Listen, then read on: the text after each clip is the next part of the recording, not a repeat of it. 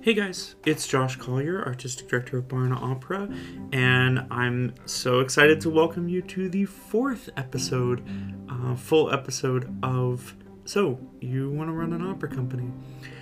Uh, you've gotten pretty far into this by now. Uh, I'm really excited that you're continuing on and you're really digging in, and uh, you know, you're continuing to email me and send me questions and you know, have conversations via Facebook Messenger, and I, am I'm, I'm really thrilled that uh, that there's so many conversations that are starting. So kudos to you for continuing on with this. Um, in our previous three episodes, we talked about the idea behind your opera company. We talked about the location for your opera company and doing some of that, uh, those thoughts. And then we did the market research. So deciding where was the best area within your region um, to be able to have this opera company. So after we've figured all of those things out, your opera company is really starting to take shape um, conceptually. So now let's talk about how to actualize your idea. So, this episode, we're going to talk about the organizational details and the organizational ideas that you're going to need to decide for yourself how best to suit your opera company.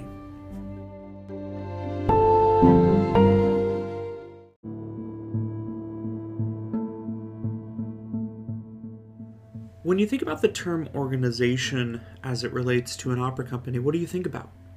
Well, probably you think about the board you think about marketing, you think about those things, but I would challenge you to think more about the really close, tight knit team that you put together. I say team because I don't like acting unilaterally. I don't like it when my ideas are the only ideas in the room. I mean, of course, I, I'd like to have ultimate say, but I like to be able to talk ideas around and bounce them off people and see what they think.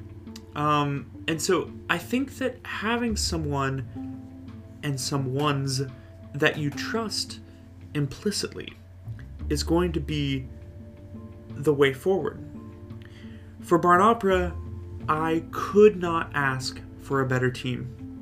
I could not ask for a better group of people who are more in tune with what I'm looking to do and that I trust more.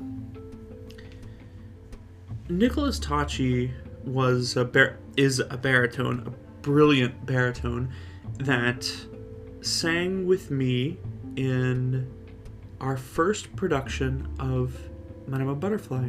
It was a small role. And then subsequently, he sang other roles, and then he assisted me in directing a show and then he directed one himself. And so he's really come up with barn opera. Um, he is my associate director.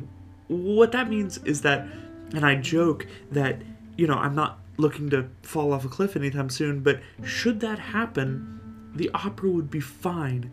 Because nick as my associate director, knows everything about the opera. He knows how to run it, he knows what my aesthetic is, he knows how it works. He really is next, he's one little step below me. Of course, I get to have, you know, I get final say in uh, in all the directorial decisions, meaning I get to approve of his directorial decisions, um, but I don't have to micromanage because I know that he's right there. Having someone like Nick as a sounding board and as a help in this takes so much of the stress away because not on, not only am I doing this now with another person, there's another set of ideas, another set of eyes. You know, we ta- I talked about in a previous episode that I love being wrong. This is an opportunity where Nick can say, "Hey, I don't think that's a great idea. Okay, if Nick doesn't think it's a great idea, it goes back to the drawing board. That doesn't mean that it doesn't eventually end up being what it was because that's the decision I made, but it's another check. It's another opportunity to evaluate. No, I'm not saying that when Nick says, no, I don't think it's a good idea, that I don't take it absolutely seriously.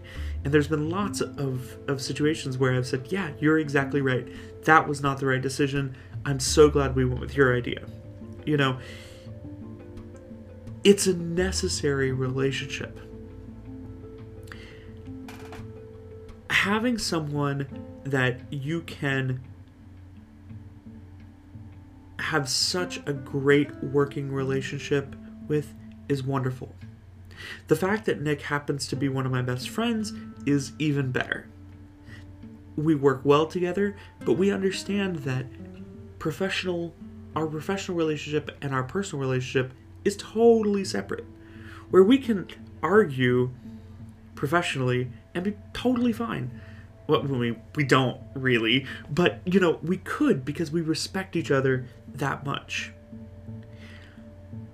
Before even talking about the board, before talking about that, talk about let's talk about developing your team with for Barn Opera Nick being an absolutely integral part.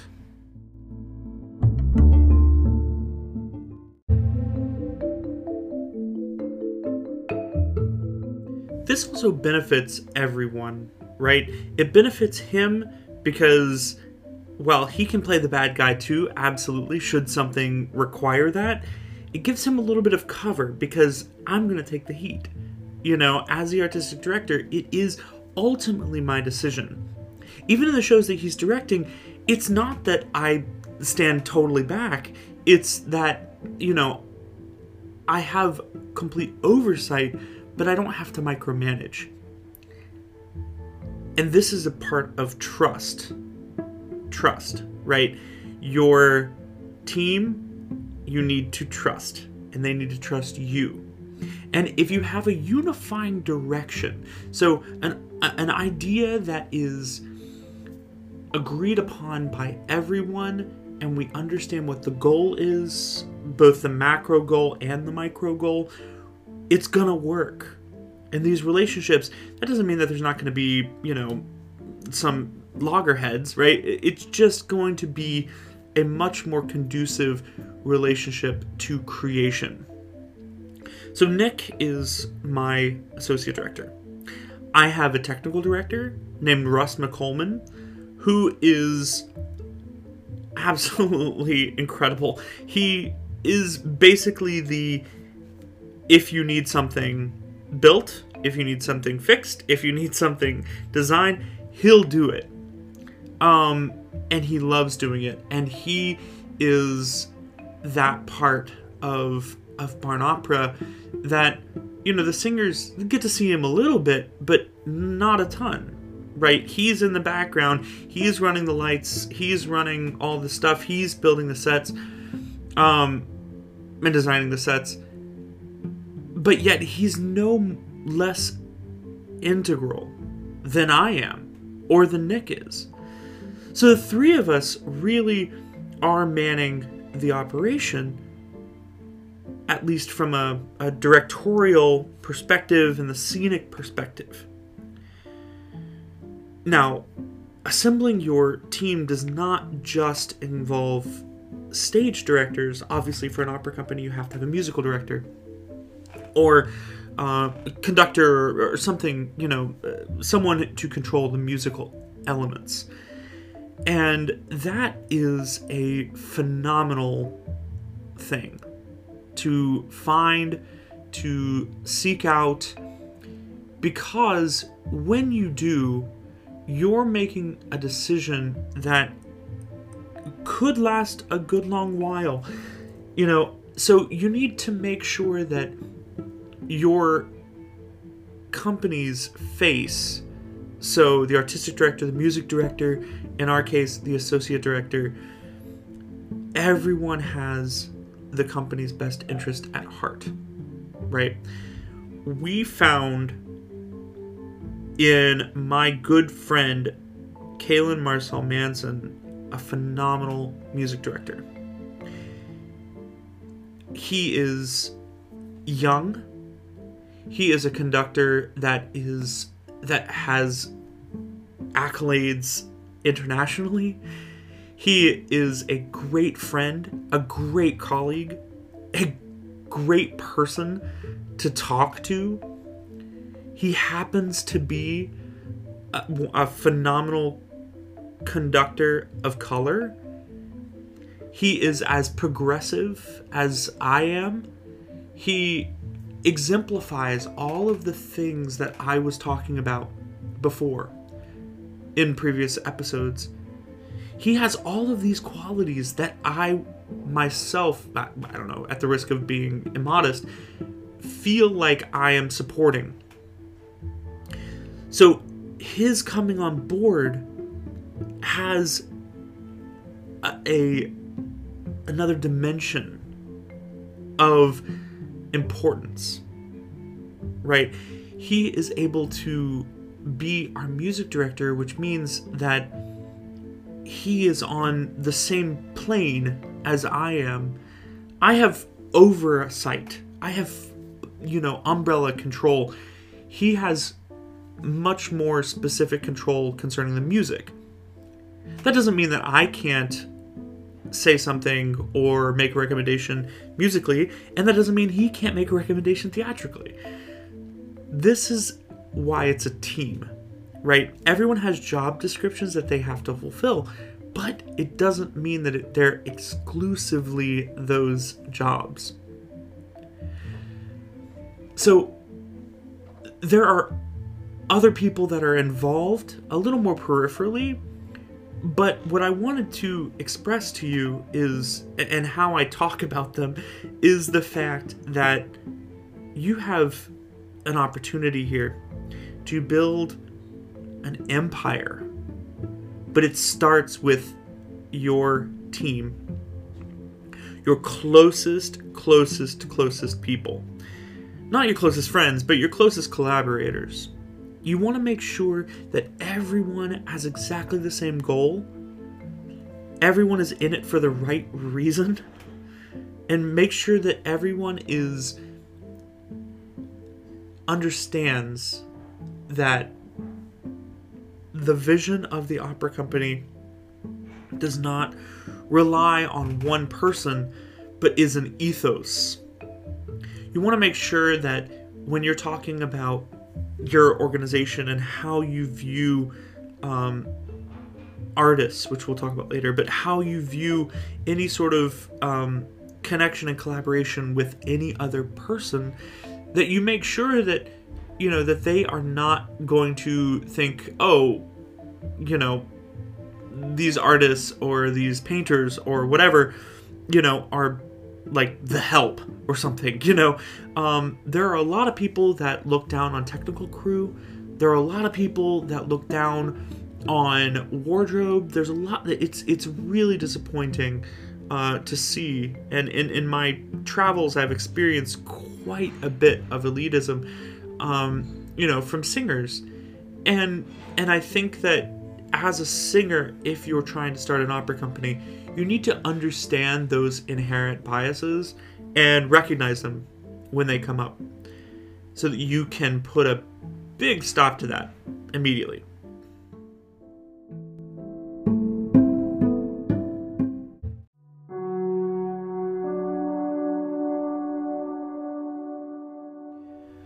So I've talked about myself as the artistic director, and I mean, throughout the past few episodes, you've figured out what kind of my job is and the way that I see it as oversight.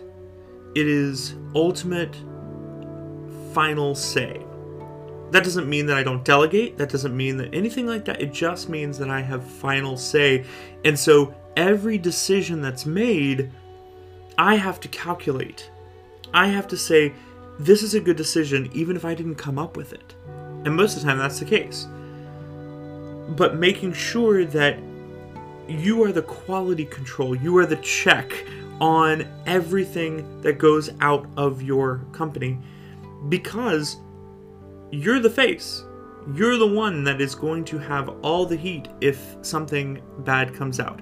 If there's some issue, if something happens, I, I mean, you know, we look at we look at the Metropolitan Opera right now, and holy cow, we see exactly what happens with that, right? With the general manager. Um, but we actually haven't talked about my cohort. Um, the executive director of Barn Opera, who is um, who's Edna Sutton.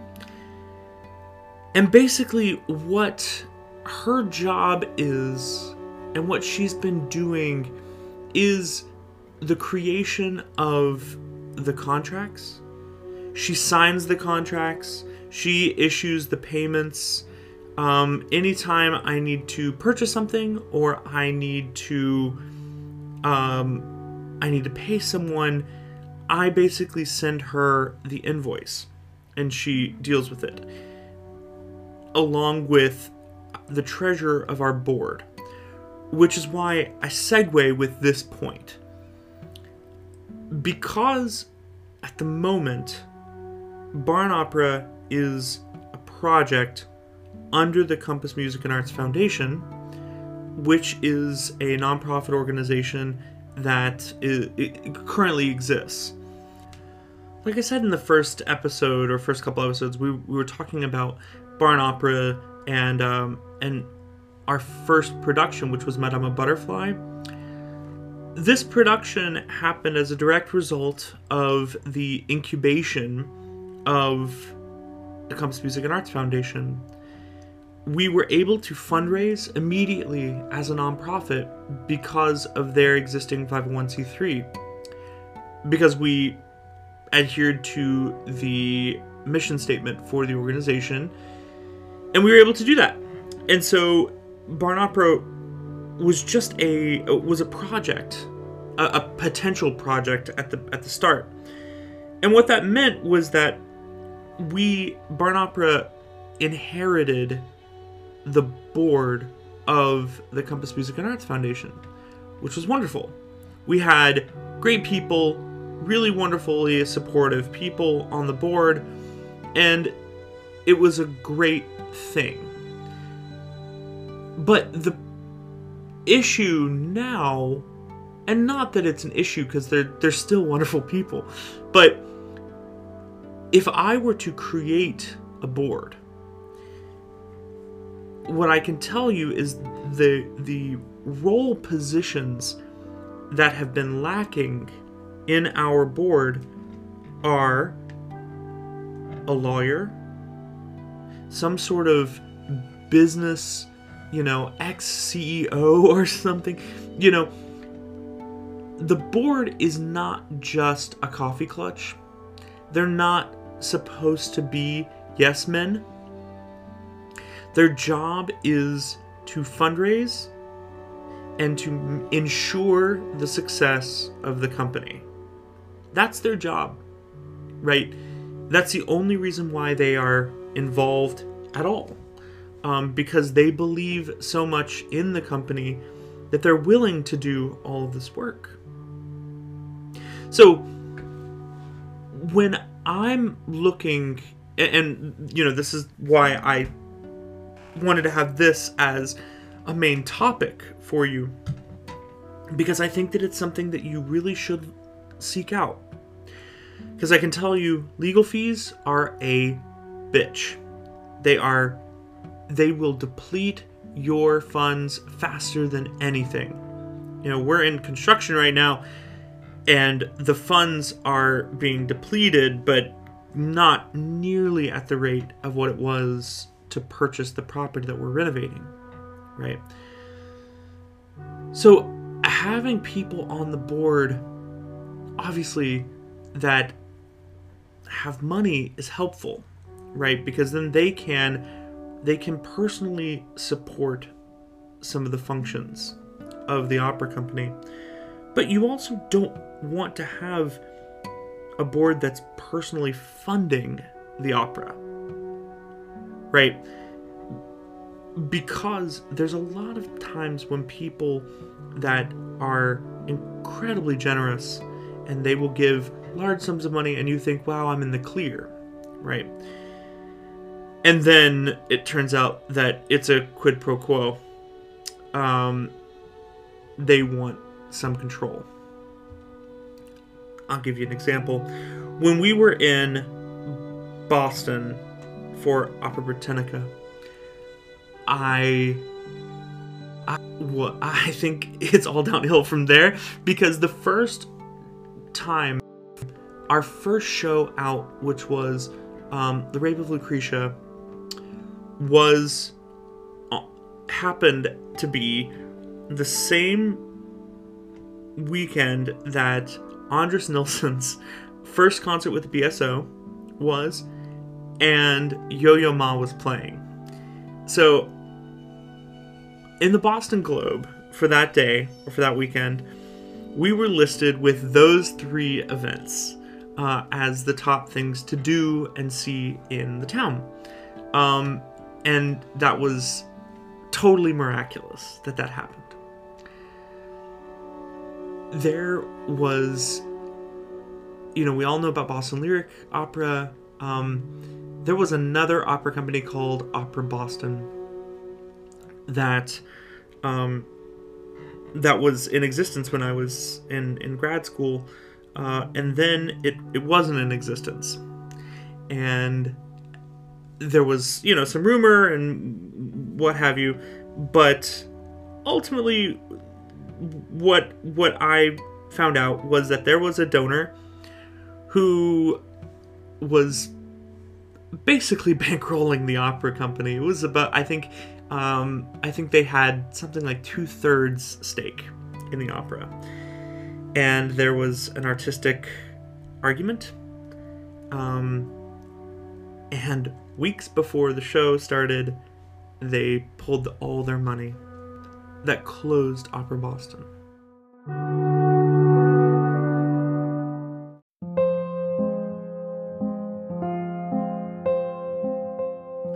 So, what does that have to do with me or with Opera Brittenica?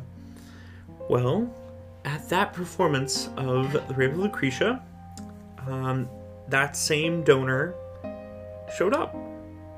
And after the production, they came up to me and introduced themselves. And I said, Oh, wonderful, great to meet you, all these things. Um, and they just kind of looked at me as if the "Do you know who I am?"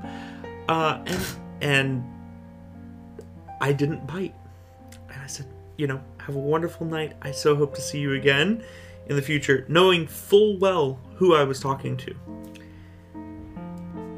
And then I just turned around and I left him there, and um, the next show came and he was there. And then the next show came and he was there and I think it was the third or fourth production that he came to. M- mind you, he had just bought a ticket, right? So that's the extent of the financial, our financial uh, relationship. And he came up to me afterwards and said, You know, I am this person and I um, did X, Y, and Z, and I support X, Y, and Z, and all these things. And I would love to be involved in your company. And I don't know. I, I know that this was the right decision, uh, ultimately. Um, but I basically said to him, thank you so much for the offer, but unfortunately, you know, your money is too expensive. And you know, I mean, I'm I'm shortening this because it was very you know praising thank you for supporting the opera thank you for like the opera in general thank you for doing all the things that you do blah blah blah blah, blah. but i can't accept your offer because i am a f- i would rather not succeed because i was making bad decisions or the market couldn't bear it rather than majorly succeed financially and then have you disagree with me and then pull the plug and kill the opera company. Um, needless to say, he was not thrilled with that answer. Uh, and he walked away, and I never saw him again. But this is the thing that you have to understand. When you're starting an opera company, there are going to be people that do have money. They do have money real, serious money. But you have to value or evaluate for yourself how much that money is worth. Right? If this guy were to say, I want to, su- I love your vision, I want to support your vision any way that I can. I don't need control. I don't need anything. I just want to make it so that your vision can continue on. Well, I would have been there in a hot second, right? That's the Cinderella story. You find a benefactor to be able to to underwrite your shows. But I didn't do that. I didn't because I knew what that threat to my integrity would be. I would know that any decision that I made would be subject to financial repercussions. I knew that it could get to the point where if I wanted to hire a singer and he didn't like that singer, that I wasn't able to hire the singer. So for me, the money felt like it was going to hamstring my artistic output. Right? So, when you're developing your board, these are the things you have to think about. These are the conversations that you need to have with every one of your board members, not just the ones that are fulfilling a purpose, right? Like the lawyer, um, or any publicist or grant writer or whatever. You know, this is every person on your board needs to have an understanding of what you're trying to do. Now, this will be an easy conversation. Why? Because you already developed this, right? You have a solid idea of what you want your opera company to say and what you want to do with your company. So, having that clarity of thought is going to be very easy and very persuasive to go to potential board members and say, hey, this is what I'm looking to do. Right? It's no longer a I've got a living room and you've got a piano, like let's let's put this together and let's throw something down. It this is a coherent thought with a track, a plan for how you're going to succeed. Not just, oh, I hope this works, but here is the research, right? When you're approaching potential board members,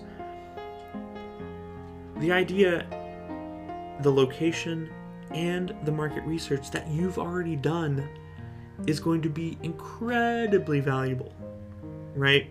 Because your conversation can be here is my idea, these are my aesthetics. This is my this is my ethos. This is what i want to do for the art form. This is how i feel about the singers. This is how i feel about the opera in general the operatic medium you know western classical music tradition in general this is the location that i've chosen or this is a possible location that i've chosen this is a you know, this is the reason why I chose this location because uh, I've done this much market research and I have all of these these data points to show why it's a good idea.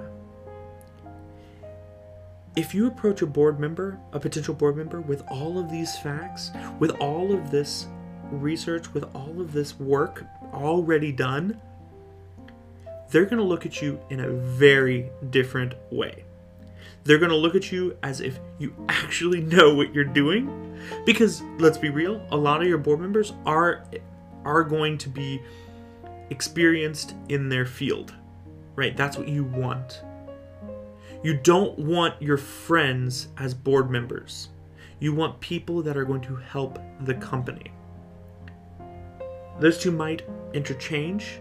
They might be there might be some crossover, but ultimately it's not about your personal relationship with them. It's about ensuring that the company succeeds in the future.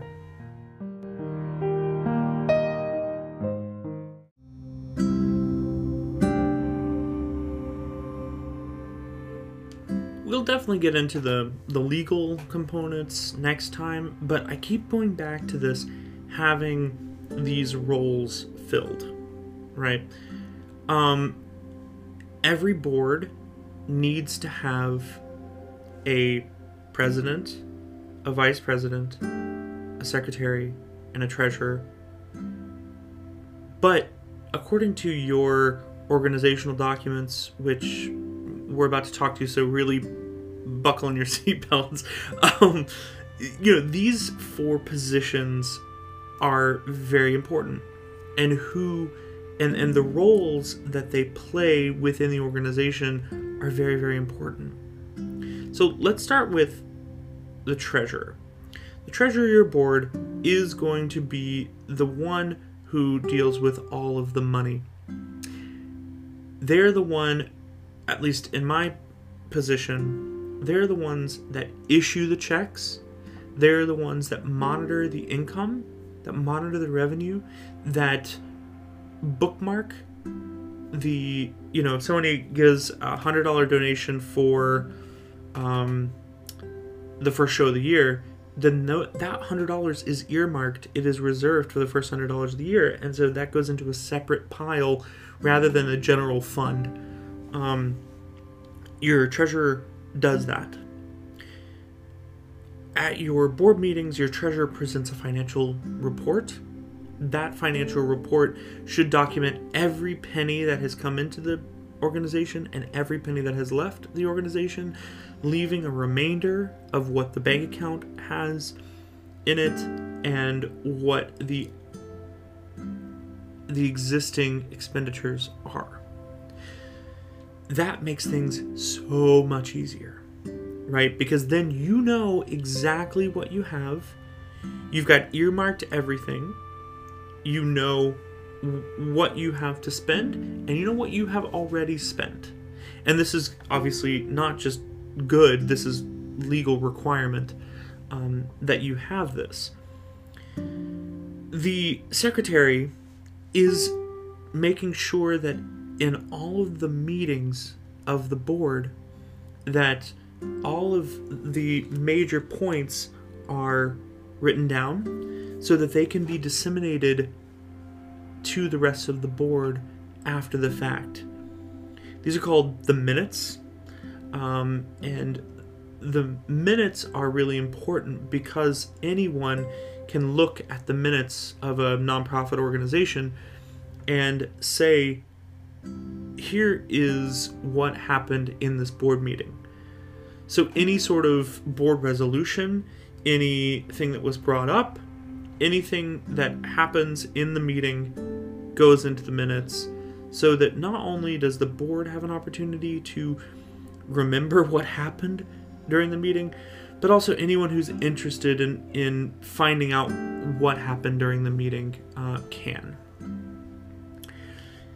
The vice president and the president of the board are really important um, because both of those positions, the president of the board or the chair of the board or whatever nomenclature you want to use, runs the meetings sets the agenda, makes it so that the operations of the board continue. They are in charge of ensuring that deadlines are met. They're in charge of facilitating the fundraising efforts. They're in charge of making sure that the company functions. Both of them.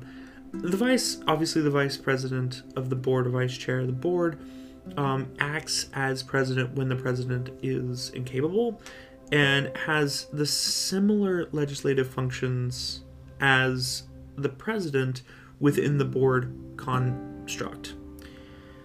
Um, these are just four positions, right? That doesn't mean you only have four people on the board.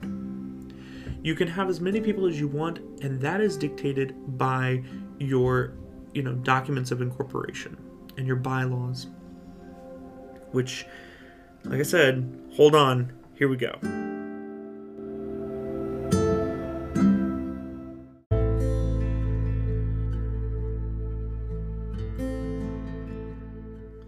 Okay, so your bylaws and your articles of incorporation are really important, right?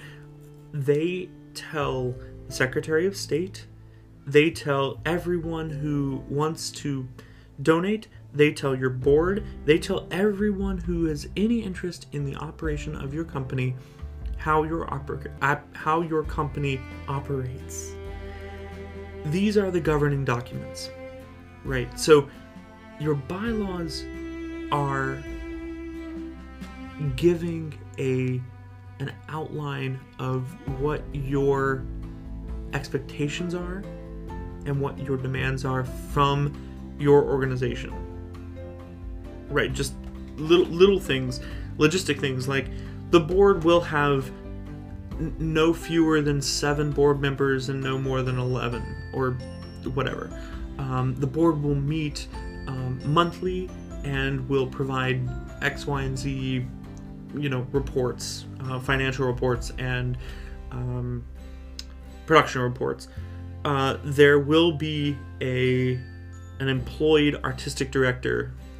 I just said that. I wish I wish that was the case for me. But but you know, these are the things that it's the governing documents. This is our you know, and within the governing documents, within the bylaws, is the mission statement I'm not going to talk about the mission statement right now because I am dedicating an entire conversation about mission statement.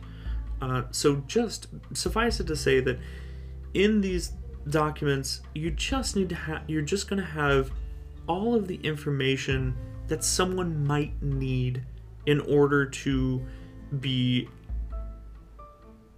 knowledgeable about your company.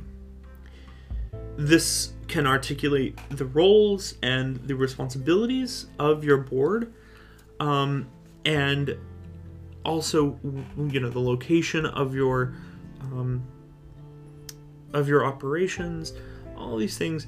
And I think that it, you know, it's very important because in order to incorporate, in order to become a true entity, you have to decide what your entity is going to be, what classification and category it's going to be, and by coming up with the bylaws, which there are a, a million um, examples out there to read, you can feel free to go and do some research and steal, you know, steal language. It's all a lot of boilerplate, boilerplate stuff, but you're going to find that there are some tweaks right that you want to make. Um, so you'll be able to, to to do that no problem.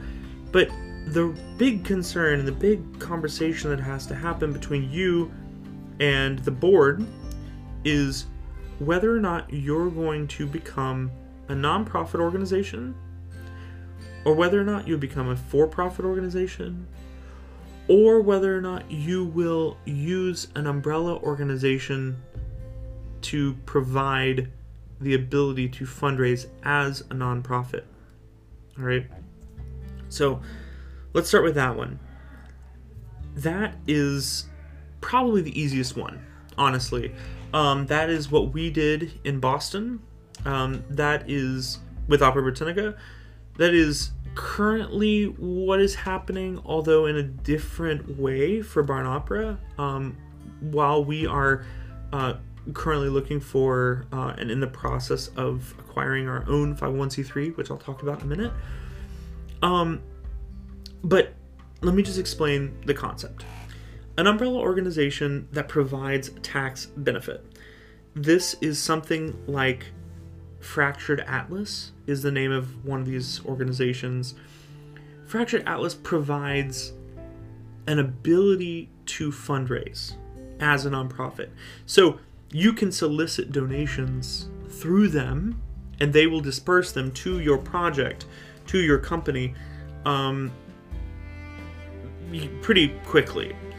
Uh, so what that means is that you can find donors that are looking for a tax benefit and most of the time people are willing to donate a little bit more if there's some sort of tax benefit for them if there's not then what it means is it's just like them spending money at you know i don't know on amazon right? This is a different thing.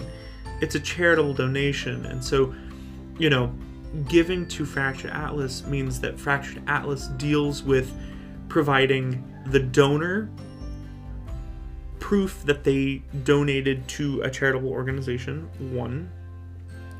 And two gives you the flexibility to solicit donations through a lot of different ways, right?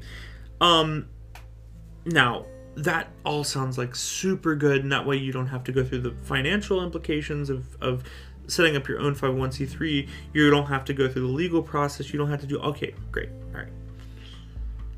But what it does is it makes you a beholden to a company, right? You are abiding by Fractured Atlas's rules. You are using their branding. You're paying a monthly fee and a transactional fee for all of your donations. It's like GoFundMe for artists, right? I think um, when we did it in Boston, I think it was 7%. Which, if you think about, whoa, 7%, that's a lot. Well, okay, but think about this. You're getting 93% of whatever donation comes in. Every dollar you get 93 cents of. That's that's substantial, right?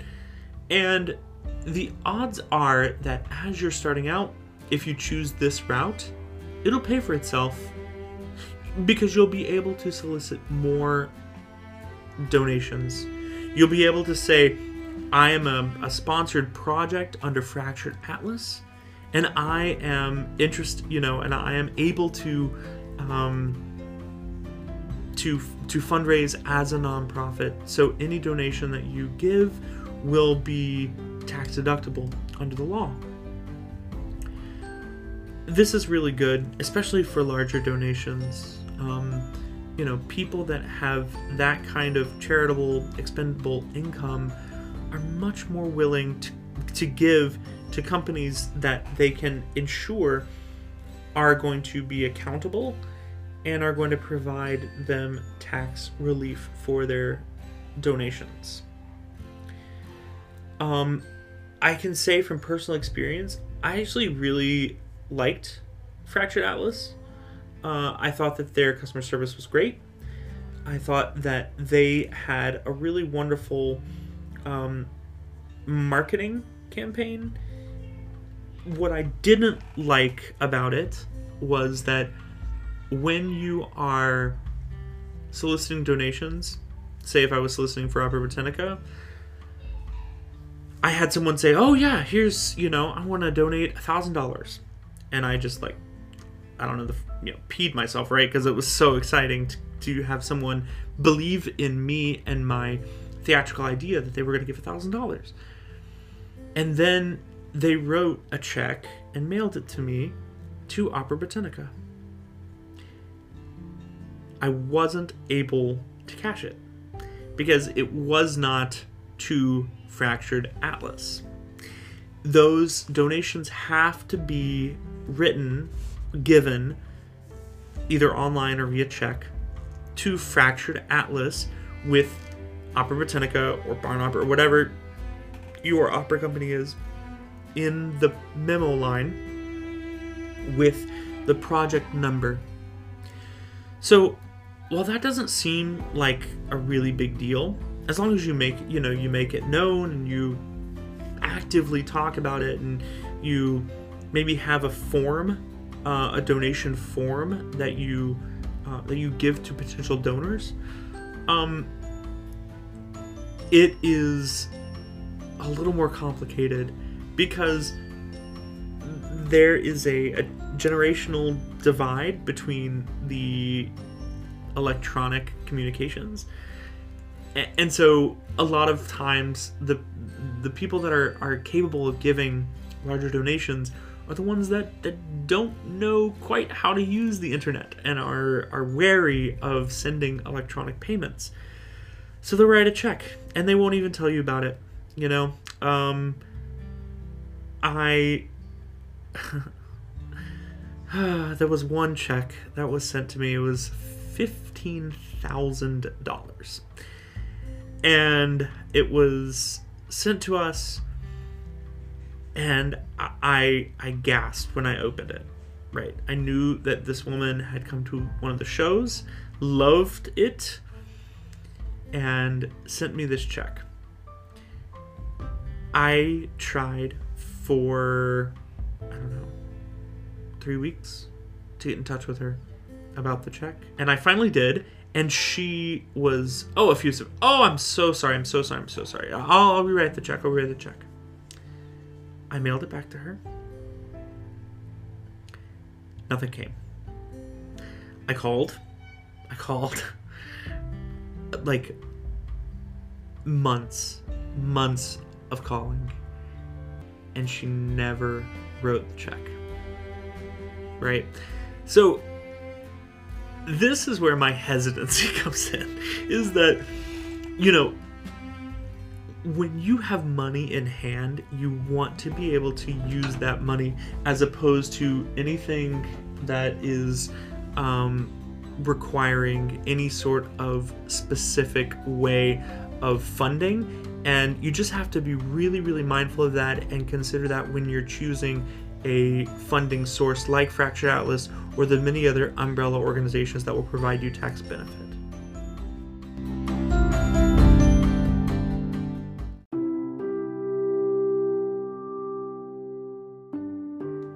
Okay, so for this next part, I want to just preface this.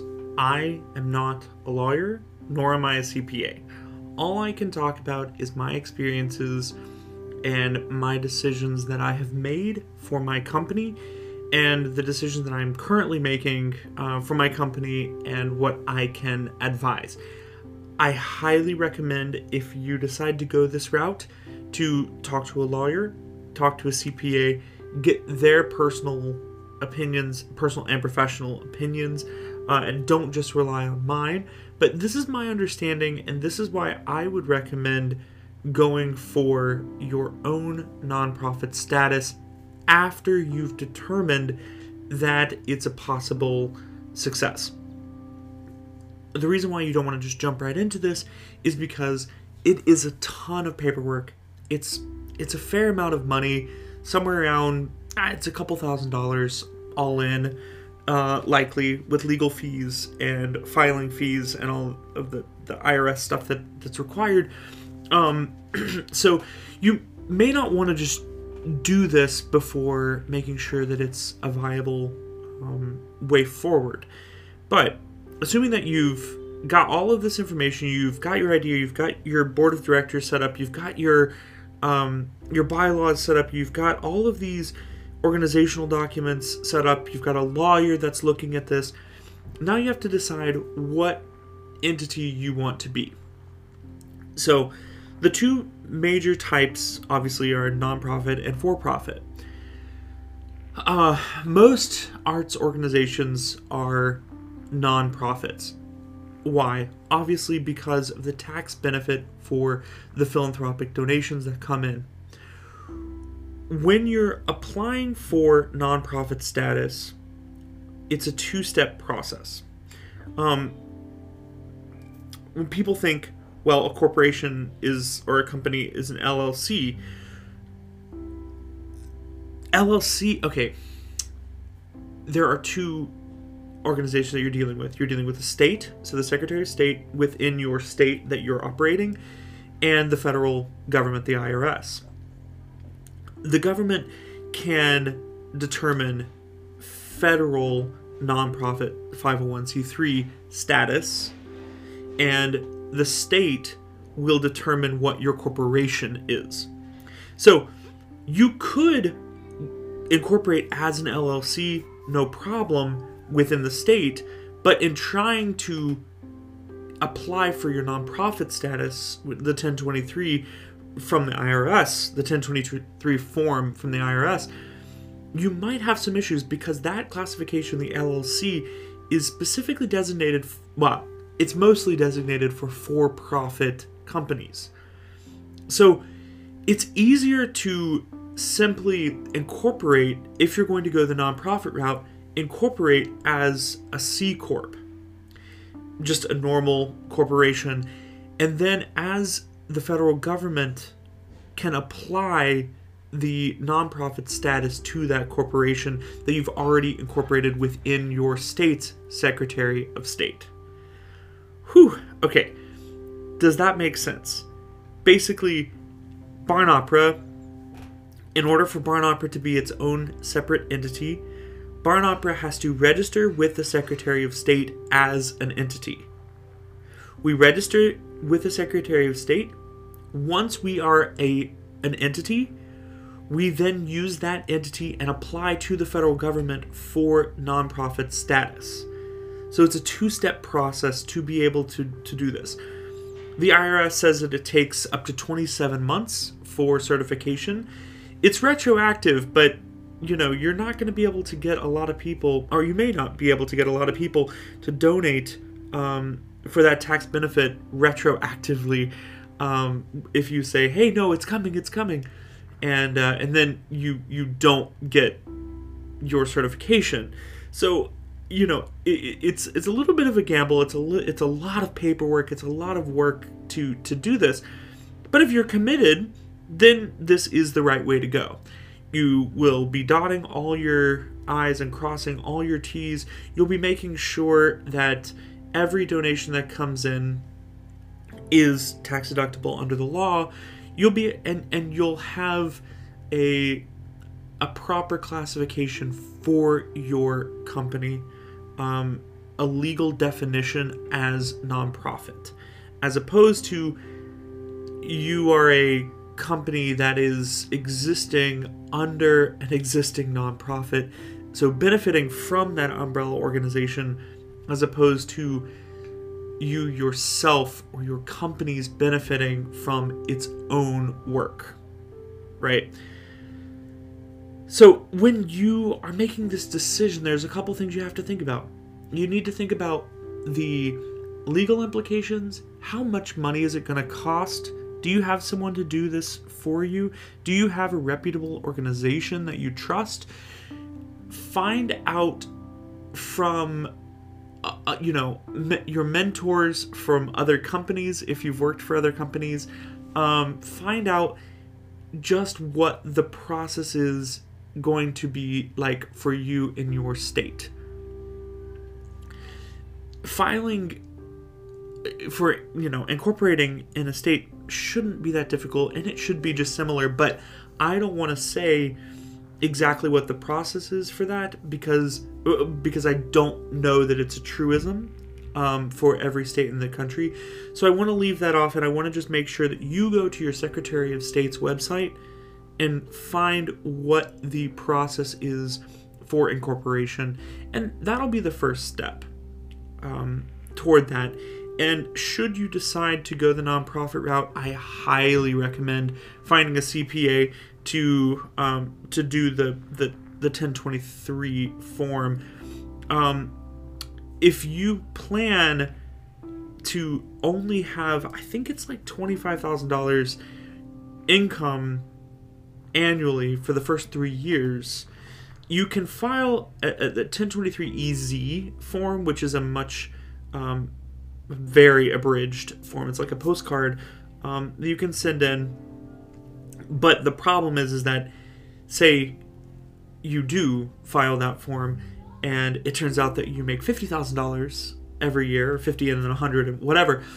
Um, the IRS will come a knocking, so uh, and you'll be fined for it. Um, this is information directly from our CPA um, because I was thinking, well, what if we didn't know, right? And uh, the IRS doesn't care whether you didn't know or not. It's all about what you do, right? So, um, so you know there are there are pros and cons to everything in this, and, and that's why this organizational stuff is so important to figure out what's the best way to do it. You know, what's the best way to make this work for you, for your board, for your donors, for your artists. Um, we could talk about a for-profit company, but I honestly just don't think that it's the right way to go. Uh, you will be taxed for that uh, as a for-profit company. Your donors will have no tax benefit for contributing to your company. Um, you will, you know, you could make more capital.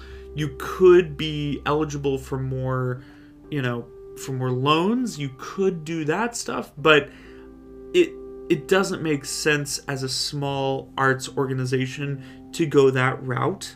Uh, at least in my in my perspective, like I said at the very beginning, you know, I am not a CPA. I am not a lawyer. I have only done. I mean, I've done a really good amount of research, uh, and I've decided that this is the right way for me.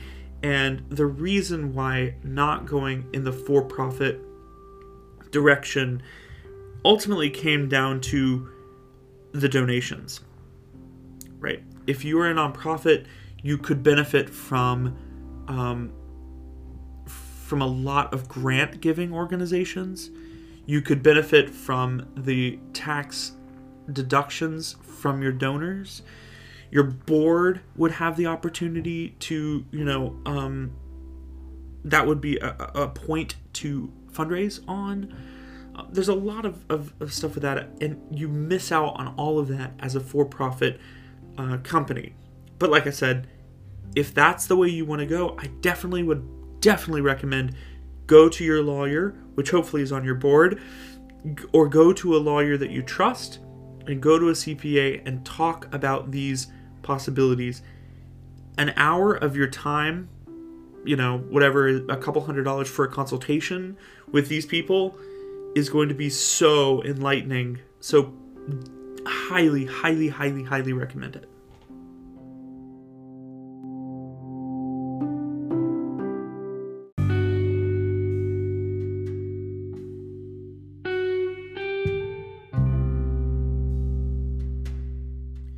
So we've really gone through a lot of the organizational details um, that I've made, a lot of the points that I've kind of contended with, all of the the issues around the organization itself. So from the inside of the company uh, outward, and all of the things that I've talked about in this episode are truly just examples, just ideas. You could go in a thousand different directions from this and still not cover everything.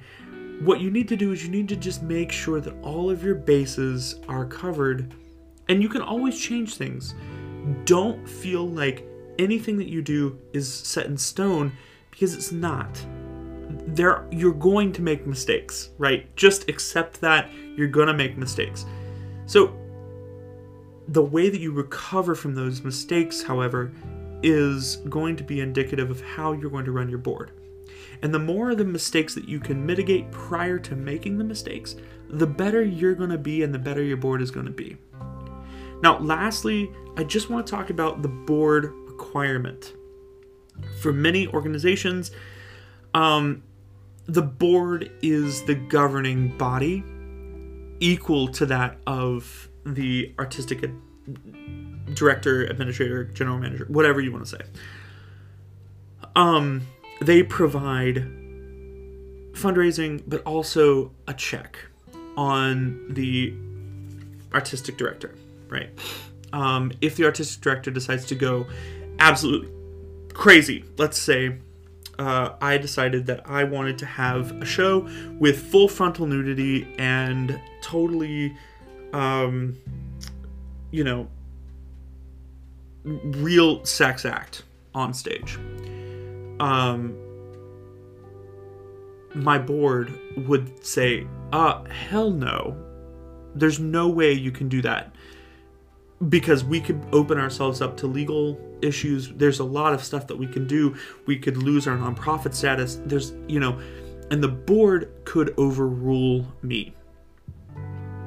The board could also vote to get rid of me if I were to do this over and over again. If you think of it like, you know, like politics, right? It, which it, it is, you know, that check and balance is a really good thing if it's used in a way that is beneficial to everyone. A sounding board is a good thing. You know, say having one person say we have to, you know, we have to spend all this money, and having the other person say, but how are we going to afford it, is a good thing right? That is a good thing. In the same way that a board and an artistic director should work symbiotically, where the board provides the money and the uh, evangelism for the opera company, and the artistic director provides the cultural experience that enriches other people's lives, right? But your board does have power. So I, I just want to like point that out and make sure that when you're assembling your board, you do need to make sure that everyone understands what you're trying to do. The importance of your aesthetic, the importance of your designs, of your programming, and the autonomy of your artistic decisions need to be impressed upon the board, right? Within reason, you know. Um, if I wanted someone to say the word, yeah, I don't know, the F word on in a show, I would want to make sure that the board could not censure me for that. You know, if that's something that would help the the show for whatever reason. Um but if I wanted to like I said, if I wanted to have this, you know, full frontal nudity the whole thing, that's a bridge too far. So finding where that balance point is is is really helpful and is a conversation and that's why it all goes back to trust. Right? But for a board, trust isn't the only thing that's important. A board has to be invested. Whether they're invested with, you know, a lawyer with pro bono hours or a board member that contributes financially to show their investment in the company, the board needs to show that they've got some skin in the game in order to show other potential donors that they've got some skin in the game. So, in your bylaws, you really should consider having a section about board requirements, with the board having to provide some sort of financial compensation, or not compensation, but investment in the organization. What, like I said, whether that's in kind or through a check you just want to make sure that everyone is is as in the thicket with you as you are.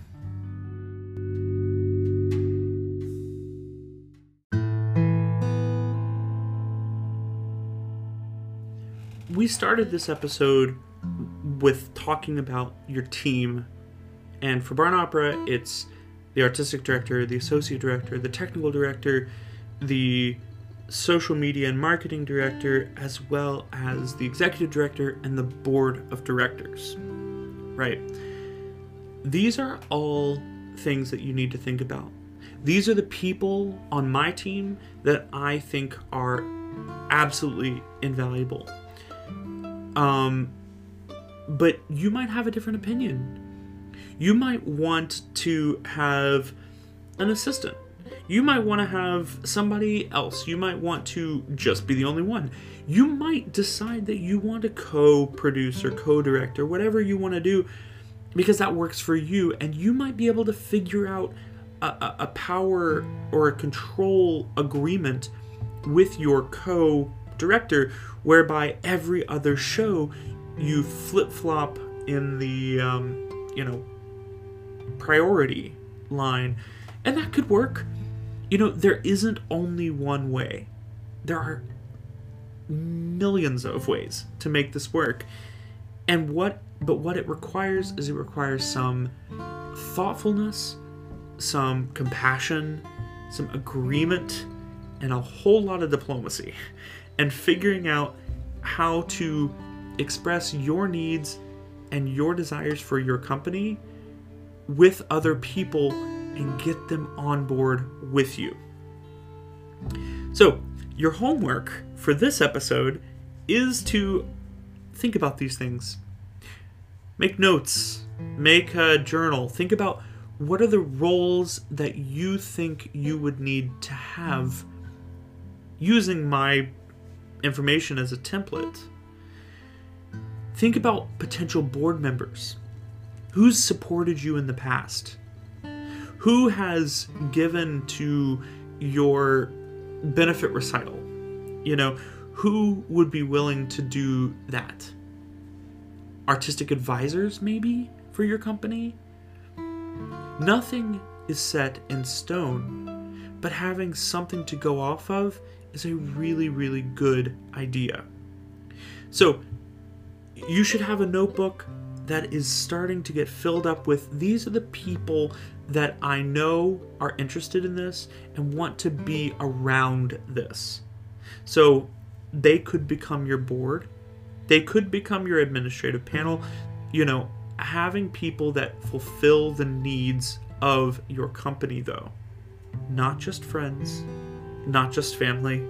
Make sure and doubly sure that they're in it for the right reason just like you are. So I look forward to seeing you all for the next episode. Um, this one I know is kind of dense, so take some time, digest, think about it, send me messages, send me emails. I want to know what your questions are. I want to know if this is second nature to you or if this is difficult or like Josh, what the hell were you talking about in this? I understand it's incredibly, incredibly difficult and something that you weren't expecting when you decided that you wanted to throw a show together. But it's really important to have these organizational situations already determined by the time that you get to the point of thinking about programming any show. So, as always, my phone number for texting is 802 772 5601. My email is collier at barnopera.com. You can find me on Facebook. Um, and I just, I hope that this episode doesn't scare you off, but I hope that it gives you a realistic perspective of the things that you need to do and the steps that you need to take in order to get closer and closer and closer to the episode about artistic involvement. So, until very soon, take a breath. We're going to work through this together and just keep fighting the good fight.